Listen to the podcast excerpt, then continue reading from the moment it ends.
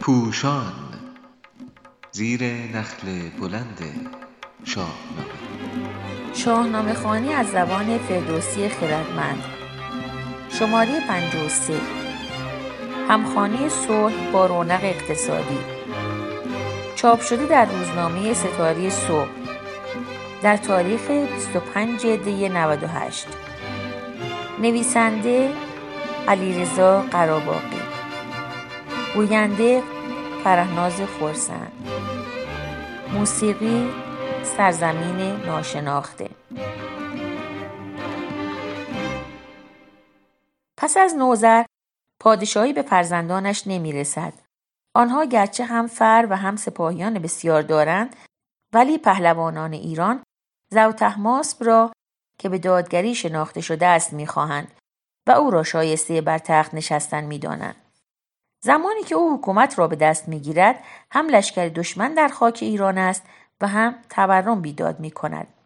فردوزی با مصراع همی برکشیدند نان بادرم نشان می دهد که پول بسیار بیارزه شده است و برای دریافت نان باید هم وزن آن درم داده شود. جنگ فرسایشی شده است و هر دو لشکر ماهها در برابر یکدیگر بر پای ایستادهاند. از دیدگاه دانای توس جنگ و درند خویی انسانها به قهر طبیعت می انجامد.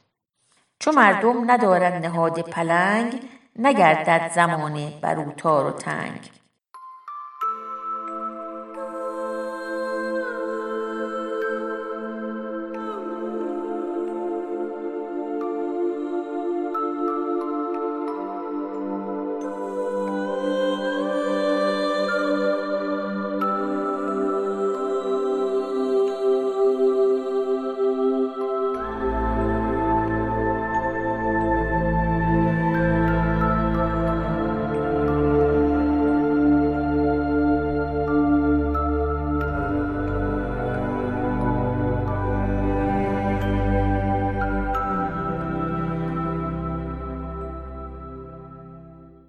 اگر انسانها می‌خواهند زندگی برای هر دو طرف رونق یابد باید از جنگ و کینه و نفرت دست بکشند. اگر نیامد همی آسمان هیچ نم و دهان گیاهان برای نیامدن باران خشک شد تنها راه حل آن است که مردم به صلح روی آورند. پس زوتحماس به دادگر در نخستین گام هر دو طرف را به این نتیجه میرساند که از ماست بر مابد آسمان. سپس ایرانیان و تورانیان به گفتگو می نشینند و به این نتیجه می رسند که کینه و دشمنی دیرینه را کنار بگذارند زمین را میان خود منصفانه و بر پایه داد و نیز مطابق رسم آنچنان که از پیش مرسوم بوده است بخش کنند و به مرزهایی که تعیین می شود پایبند باشند. بران برنهادند هر دو سخن. که در دل ندارند کینه کهن ببخشند گیتی به رسم و به داد ز کار گذشته نیارند یاد فردوسی بزرگ با دقت واژه ها را به کار می گیرد.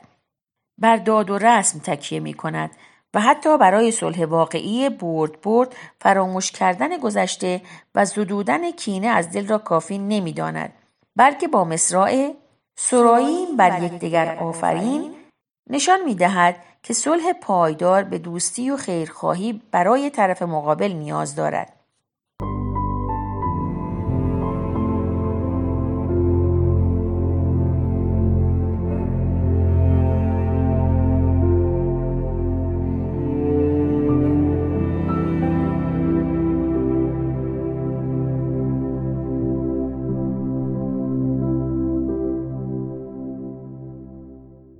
دانای توس نمی‌خواهد پدیده های طبیعی را به رفتار اخلاقی در زندگی فردی این و آن پیوند بزند.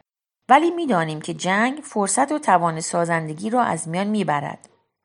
حمدالله مصطفی در تاریخ گزیده می‌گوید که زوت احماس به آبادانی کشور پرداخت و از آن میان درودخانه را از آثار او می‌داند که آب دجله را شیرین کردند و روستاهای بسیاری در کنارشان ساخته شد. ولی در شاهنامه این آبادانی که در پی صلح شکل می‌گیرد چنین بازتاب یافته است. پر از قلقل رد شد کوهسار زمین شد پر از رنگ و بوی و نگار. جهان چون عروسی رسیده جوان پر از چشمه و باغ و آب روان.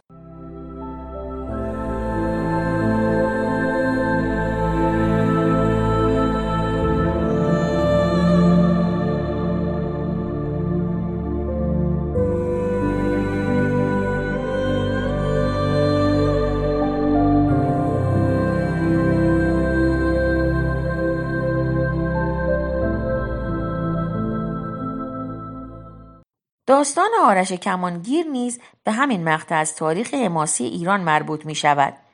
ولی فردوسی آن روایت را برای تعیین مرز ایران و توران برنگزیده است.